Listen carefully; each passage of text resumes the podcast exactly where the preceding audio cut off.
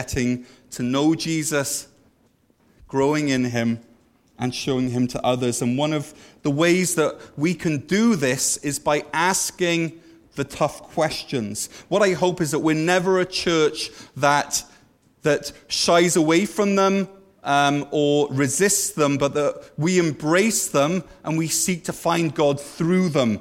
And uh, that's why once a month we're, we're doing this thing called Ultimate Questions. And today's ultimate question is this How can I know I am saved? How can I know I am saved? now, most of us will, heard, will have heard of the placebo effect.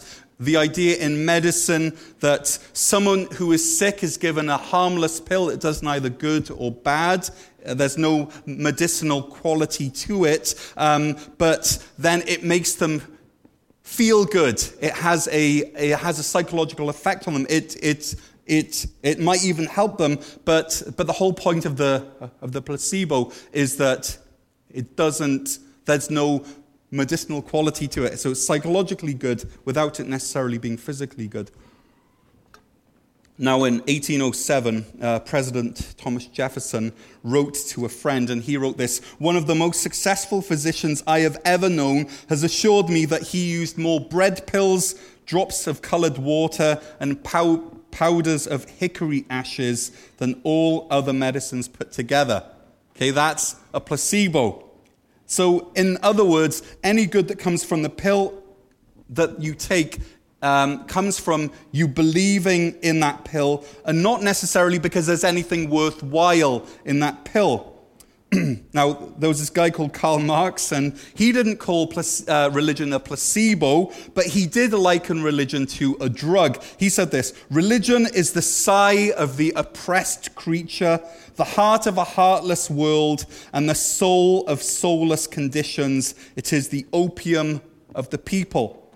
Now, I've seen too many lives transformed and changed to believe that Jesus is nothing more than a harmless placebo or a feel good drug. Uh, no, knowing Jesus is life giving medicine that, when taken with faith, actually makes the spiritually sick well and the spiritually dead come alive. We believe that Jesus is a real healer with real healing powers over the soul. Now, all of us in this room and all of us in the world were all born with stage four soul sickness. Okay, we all have that. And, uh, and since we are born with stage four soul sickness, we are all, we are all born into, into terminal sickness with sin. And Jesus came to heal us. Uh, in fact, Jesus himself said in Mark chapter 2, verse 17, It is not the healthy who need a doctor, but the sick. I have called, I've come to call the righteous, not sinners. So Jesus has not come to administer a fake pill or a drug. Jesus has come to administer soul surgery. He's come to give us a course of medication that can heal our very souls, our very selves. But the question that many of us have asked is this How can I know that I'm well? Or how can I know, how can I be sure that I'm saved? Now, we used to say in Wales, we'd say, I'm a Christian because I'm Welsh. Uh, here, we, here, people used to say, well, I'm a Christian because you know, I'm a Canadian, and even now people would say I'm United, I'm Presbyterian, I'm Methodist, I'm Pentecostal. And I hear that all of the time, and usually what that means is that my name is written on a ledger somewhere, or I was confirmed, or I was baptized, or I go to Mass maybe twice a year. Now, the reason why we say stuff like that is is to convince ourselves and others that we are in and not out, that we're well. We want to look well. We don't want to look sick. We want to look well, so we say that we're in and we're out. But Jesus isn't interested which Christian group you identify with. He's not interested at all. listen to what the Bible says in 2 Corinthians 13, verse 5. And in fact, if you want to turn there, because that's where we're going to be kind of uh, anchoring ourselves today. Um, 2 Corinthians 13, verse 5. And that verse says this Examine yourselves to see whether you are in the faith. Test yourselves. Do you not realize that Jesus Christ, that Christ Jesus is in you unless, of course, you fail the test? So, what Paul is saying here is that there is a test. There is a spiritual MRI that you can take that will show you if the malignant tumor of sin is still inside you.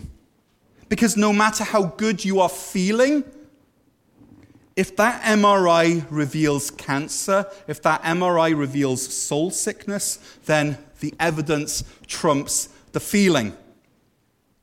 So, this morning, I'm going to show you how to do a self examination to see if you are in the faith, that will reveal to you if Christ Jesus is in you or not, as 2 Corinthians 13, verse 5 says. So it's important that we know. Not that we feel, but that we know. And knowing, or, or having what's known as, as, as assurance, will help us to avoid two very dangerous extremes. So this is why we need to seek assurance. So, the first spiritual extreme, which is dangerous, is being in spiritual denial. Now, someone who's in spiritual denial is they're that person that walks through life, through the whole life, telling themselves that they're spiritually okay. That things are probably okay between them and the Lord. That they are cured or maybe they believe that they were never really sick in the first place, anyways. But they've never been to the doctor, Jesus Christ. They've never taken his soul saving medicine. And so they find out after they die that they were terminally soul sick their whole lives, and they never realized it, only now it's too late. And these are the people who are in spiritual denial. On the other hand, there are the spiritual hypochondriacs. And these are the people who are actually perfectly well. There's nothing wrong with them at all. We, we might say that they are saved. They do have a relationship with Jesus, they've already trusted him for rescue. If you were to ask Jesus, he would give you a first opinion and a second opinion and a third opinion that everything's okay with this individual, that they are in remission, that everything's good that they are in the clear, but they spend their whole lives wondering if they are cured or if they are not. They are spiritual hypochondriacs, if you will. They will get to glory, but when they get to glory, they're going to look back on their lives and think, so many wasted years wondering if I was saved or not. All, all, and all of that time, God had actually cured me. If only I'd rested in that and uh, spent my years not worrying and being freed up to do all sorts of other stuff. So the Bible's clear is that the, the fate of the person in spiritual denial is, is hell, is eternal death. And the fate of the spiritual hypochondriac is a lifetime of joylessness and worry. Okay, so not hell, but a lifetime, this lifetime of joylessness and worry. So if I was if you were to choose between being a spiritual hypochondriac or being in spiritual denial, I would recommend you to be a spiritual hypochondriac uh, because cause, uh, cause the consequences um, aren't as bad, but neither is God's plan for us. God wants us to know that we're saved, that we are His, and for that, you need to perform a self examination to see if Jesus is inside you. We need to give the right to Almighty God to search me and know my heart, to test me and know my anxious thoughts, to see if there is any offensive way in me and lead me in the way everlasting. Psalm 139, verse 23. Now, Jesus himself said, The thief comes to steal and kill and destroy. Okay, and that's referring to Satan. But I have come that they may have life and have it to the full. Now, the person in spiritual denial needs to know that there is a life for them to gain and there's, and there's a death for them to shun. And if this is you, then Jesus says to you, I have come that they may have life. Okay, that's what Jesus is saying to you. He says to you, I've seen your symptoms. I've looked at the readout of the MRI. They aren't good. But I have what you need. I can make you well. My, my, my prescription to you, according to, um, to what Jesus says, is my prescription is life. I have come that you may have life. And then on the other hand, the spiritual hypochondriac, um, they don't need to know that Jesus came to bring life because they already have life. What they need to know is that Jesus came to bring life to the full. There is no need for you as a Christ follower, as someone who loves Jesus, to be walking around with a cloud of doubt constantly overshadowing you. There is no need for that. There is, there is a confidence and there is a carefreeness in the life that Jesus, is, Jesus offers. This isn't religion. Jesus offers you a freedom, a lightheartedness when he moves in. This is what life, life to the full means. And so, so you have not been healed from stage four soul sickness just to live the rest of your life wondering if it's returned. Okay, that's not why you have been healed. And so, to the person in spiritual denial who says there's nothing wrong with me, Jesus offers you life. And to the person who's a spiritual hypochondriac, Jesus offers you life to the full. And the solution to both of these spiritual ailments, whether it's spiritual denial or spiritual hypochondria, is the same thing. The way to know that you have had the cure administered and that it was not just a harmless placebo or a feel good drug. The way to know that, that it's good and it's sure and it's sound and you don't have to worry, is the same, uh, is the same thing. And that word is assurance. Let's say that together. One, two, three, assurance. Now say it with assuredness. One, two, three, assurance. And to receive assurance, we need to look at three pieces of evidence. You know, I said that we have to do this self examination. Well, there's three parts to this test. First one is this Have I embraced the holistic cure of Jesus? That's the first test. And to know how to pass that test, um, there are two parts to it. First one is Do you believe that there is a sickness that you need to be cured from? And do you believe that there is a cure for that sickness? Okay, those are the two parts. And then the last thing is Have you taken it? So, if you believe that there is a sickness that you need to be cured from, and if you believe that there is a cure for that sickness and you have taken that, that cure, then you are okay. Um, every person, every human being is born into this state of spiritual quarantine. Okay, we, we all are, because sin has infected us. And so we're born into spiritual quarantine, quarantine from God Himself. So sin separates us from God. Isaiah 59, verse 1 says this Your iniquities have separated you from your God, your sins have hidden His face from you so that He will not hear. This is the state of every person born into the world. And so the first step to, uh, to having assurance is, is believing that there's a problem, because it's only when we believe that there is a problem that we will seek a cure. And that cure is the holistic cure of, of Jesus, meaning it affects every part of your being. You're absolutely changed. And so, what we read in the Bible is verses like Romans 3, verse 23, that says, All have sinned and fall short of the glory of God. We read Romans chapter 3, verse 9, that says, There is none righteous, no, not one regardless of what label you put on yourself. There is none righteous, no, not one. And then Romans chapter 1, verse 18 to 19 says this that the wrath of God is being revealed from heaven against all the godlessness and the wickedness of people who suppress the truth by their wickedness, since what may be known about God is plain to them because God has made it plain to them. That is our state outside of God.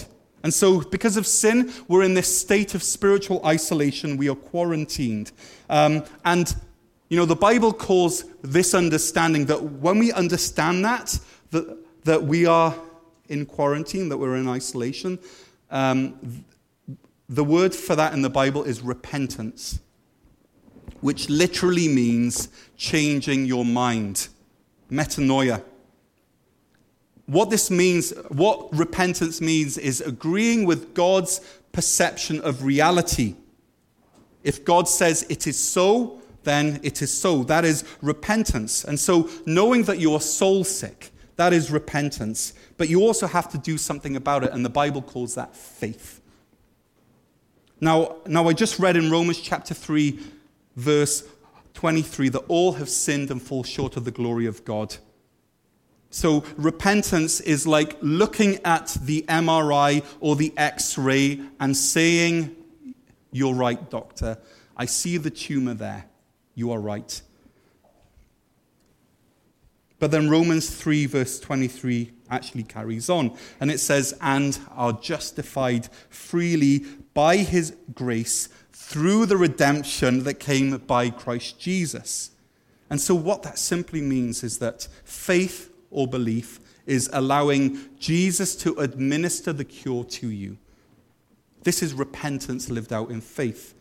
Repentance means knowing that you're infected with sin, and faith means allowing Jesus to give you the antidote. And that's what happened on the cross. On the cross, um, Jesus willingly infected himself with our soul sickness in its entirety.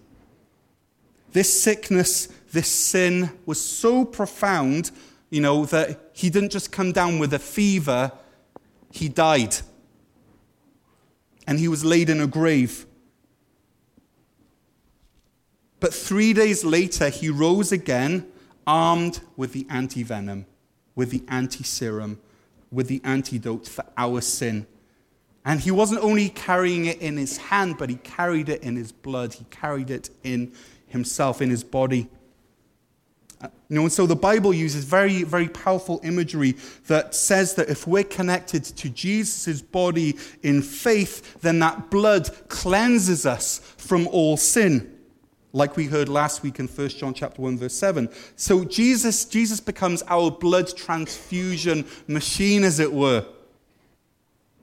This means that the infection of sin that's within us has been dealt with sorted out. Though you were born in a state of sin, and though you have sinned many, many times in your life, Jesus promises that through repentance and faith, we can be cured. You can be cured.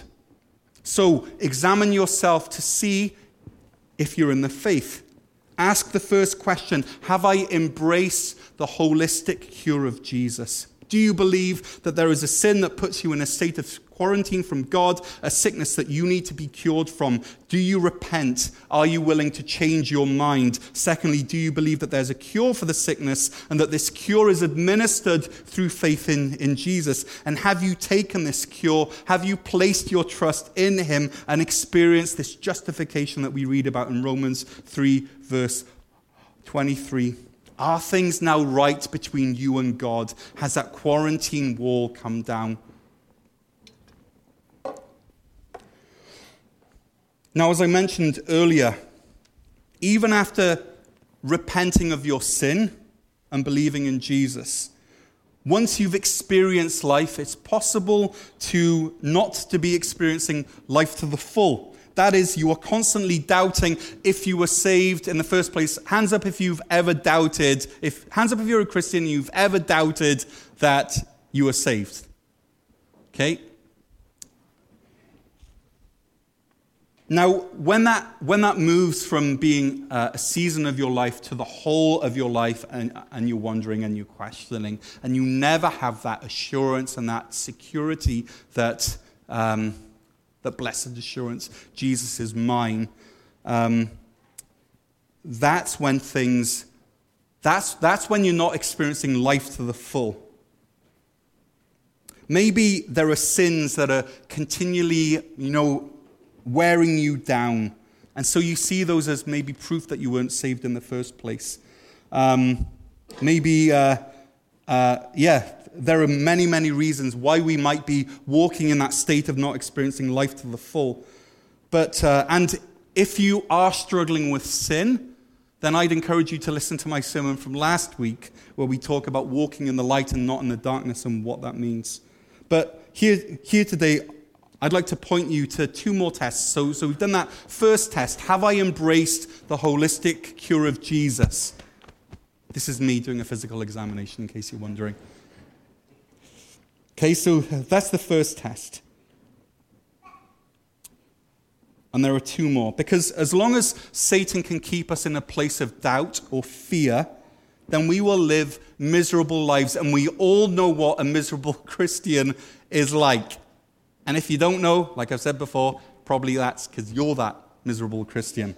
Okay? So, and, and they're no fun to be around. They're legalistic and they're moralistic and it's exhausting. And, and, they're, and, they're, and they never have a smile on their face. They never have the joy of the Lord. They never shine. They, they, they just look miserable as sin. And so Satan wants to keep us in a place of doubt and fear. Even though we might be followers of Jesus, we're still miserable.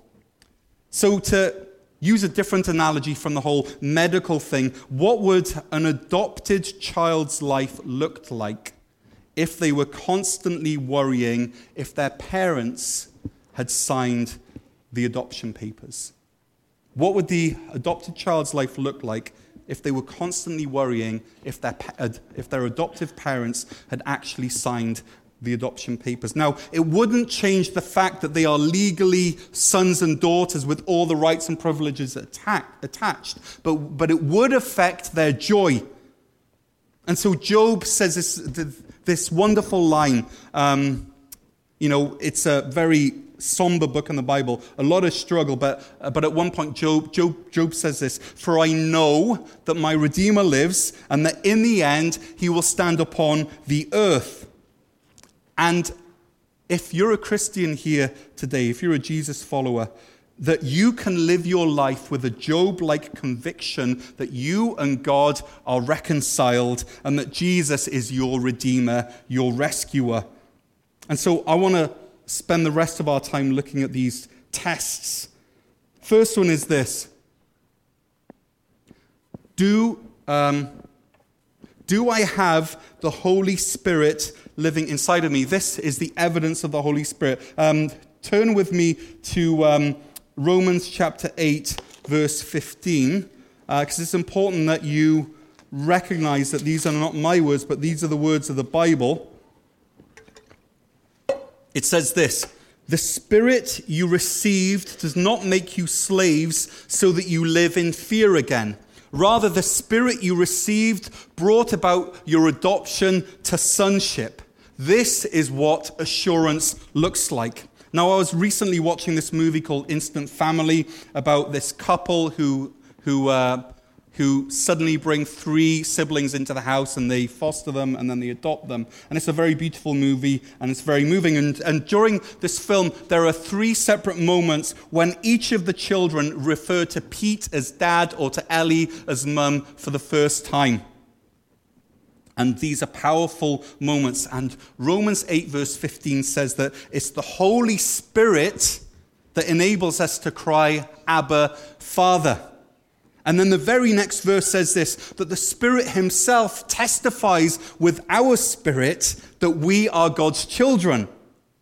So, when you repent and believe in Jesus as the cure for your soul sickness, then what happens is that the Holy Spirit takes up residence within you and that He tells you that it's okay to call God your dad. That's what that means. And not only that, but then the Holy Spirit then testifies or bears witness with your spirit, with your soul, that you are God's child. There's a conversation going on there. Now, as I was writing this sermon, I kept coming back to the question but how does the Holy Spirit bear witness with my spirit? What does that actually mean? How do you know? How, how do you know? How do you know that you know? You know, uh, Craig, the former pastor here, talked about knowing in your knower. But what does knowing in your knower means? Because Because the witness of the Holy Spirit is not something that you can quantify. You can't measure it, you can't map it, even though it's knowable and even though this witness of the Spirit is achievable, it can't be known in a scientific sense. It can't be replicated in a laboratory setting. So, how do you know? Well, I would say this that there was that there's an intimacy there between you and God that wasn't there there before. There is a love, there is an affection, there is a, a friendship, there is a bond, there's a family connection there. You know that you're in the family. Now, a couple of months ago, I read this book called The Furious Longing of God by, by this uh, former Catholic priest uh, called Brennan Manning. Um, and I'd really recommend it. And during that book, I learned this very simple, simple breath prayer. And it goes like this You say, Abba, I belong to you. Abba, I belong to you. And what I do is I breathe in on the Abba, so I say, Abba, I belong to you. Abba, I belong to you. And as I'm walking around, I'm saying that under my breath, uh, you know, as I'm going into meetings, I'm saying that. As I start my day, I'm saying, Abba, I belong to you. Over and over again. That I'm reminding myself that God is my Abba, that God is my Father. And when I realize that, that God is my Abba, that God is my Father, suddenly life makes sense. My repentance is, is deeper. After all, I'm sinning against my dad and, and my security is greater. After all, my dad is the creator of the universe. Also, my fears wash away because if my dad is for me, then who can be against me? And my peace is greater because I ask myself what matters more than belonging to him. And lastly, my priorities are completely reordered and because they flow out of this deep sense of belonging. Abba, I belong to you. And in these moments, the Spirit is bearing witness with my spirit. And when this confirmation takes place, I can say with full confidence the words of Psalm 73, verse, verse 25 Whom have I in heaven but you? And earth has nothing I desire besides you. My heart and my flesh may fail, but God is the strength of my heart and my portion forever. 1 John 14 says, says this This is how we know that we live in him and he is in us. This is how we know. He has given us of his Spirit. That's the proof. The Holy Spirit connects us with God himself. Now, John Wesley, the guy after whom or for whom this church is named, who kind of started this whole movement, tried to put this mystery into words. And I hope you realize that when we're talking about this, it's hard. It's hard to nail it down. It's hard to truly understand what is happening here. And so we can try, but we will always fail. But what John Wesley says is this he described this confidence that we are the children of God uh, that the Spirit witnesses to our spirit, he said that it's like this, and I quote hanging with childlike confidence on God our Father, desiring nothing but Him, casting all of our care upon Him, and embracing every child of man with earnest and tender affection.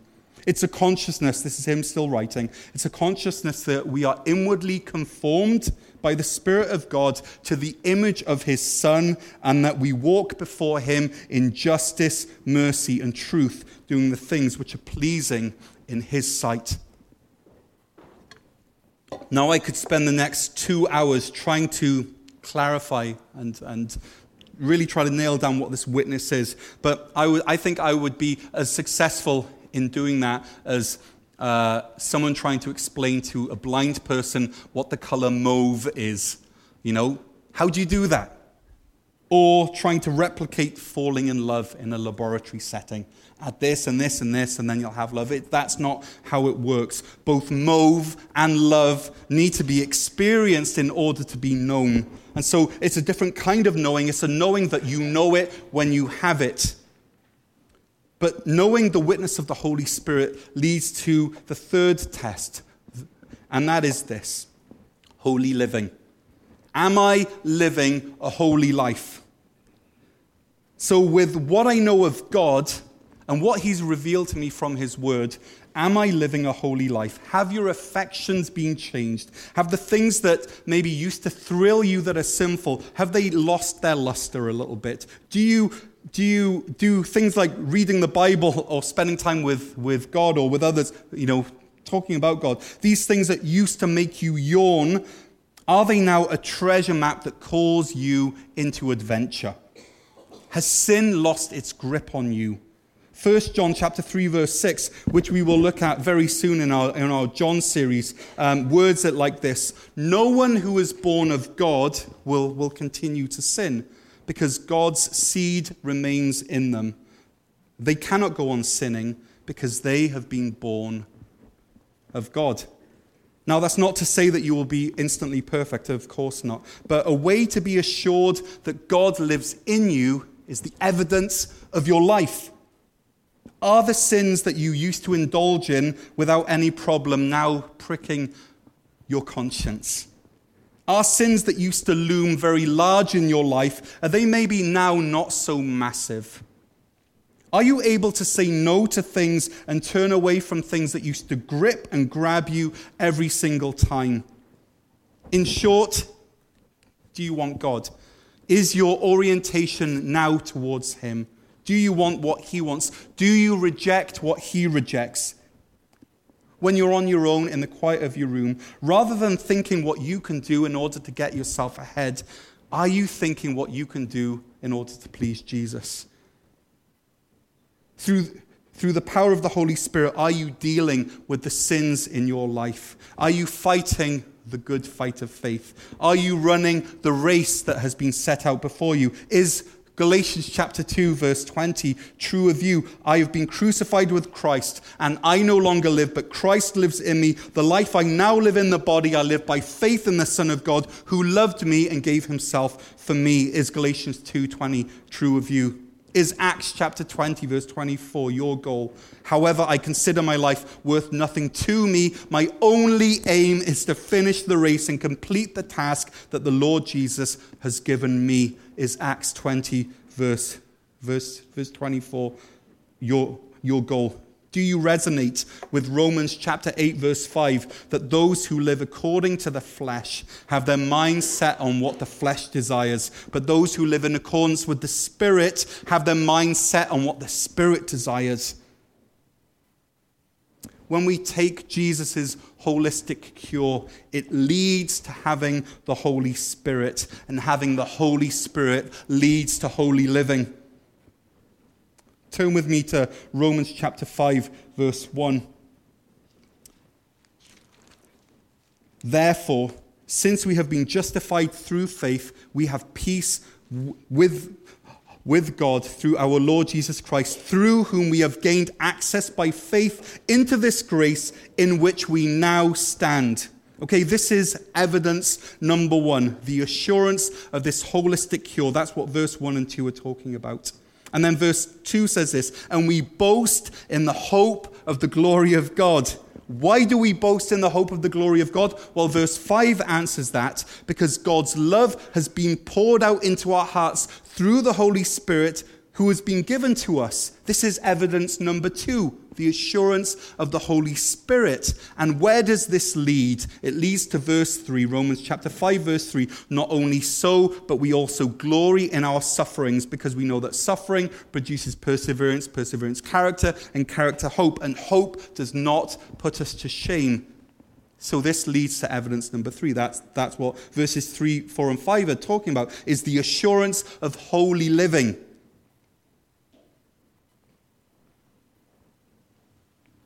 Holistic cure, Holy Spirit, holy living. Now, as the band comes up, let me attempt to speak to your heart, to the deepest part of who you are. Because as we sit here, we're all sat in, this, in God's, in the waiting room of God's surgery. Okay, that's what's happening now. And so, if you're a spiritual hypochondriac, then examine yourself to see if you're in the Lord. Does the Holy Spirit witness with your spirit that you are God's child? Is there a principle within you that causes you to want to live out the things of God, to live a life that is holy? Then, if this is you, then take confidence that the spiritual MRI is clear that things are good between you and God, that He has cured you of your soul sickness, and that Jesus is yours. This blessed assurance is yours. But some of you need to know as well that you have stage four soul sickness, stage four soul, soul can, can, cancer. You are in spiritual denial. Well, let me tell you that you do have a malignant tumor growing in your soul. And you need the holistic cure that only Jesus is able to, yeah, to give. You need a blood transfusion. And so examine yourself and see if you are in the faith, if what I've said is true. Read the results of your MRI in the Bible, right? If you repent and if you believe, you know, if you say, Jesus, I see the MRI, I see that there is a, a, a tumor, I repent. And if you say, Lord, I believe in you, that uh, you are the only one um, who, who can cure me, then Jesus will instantly remove that malignant tumor of sin. Like that. It will be gone because Jesus came that you may have life and have it to the full.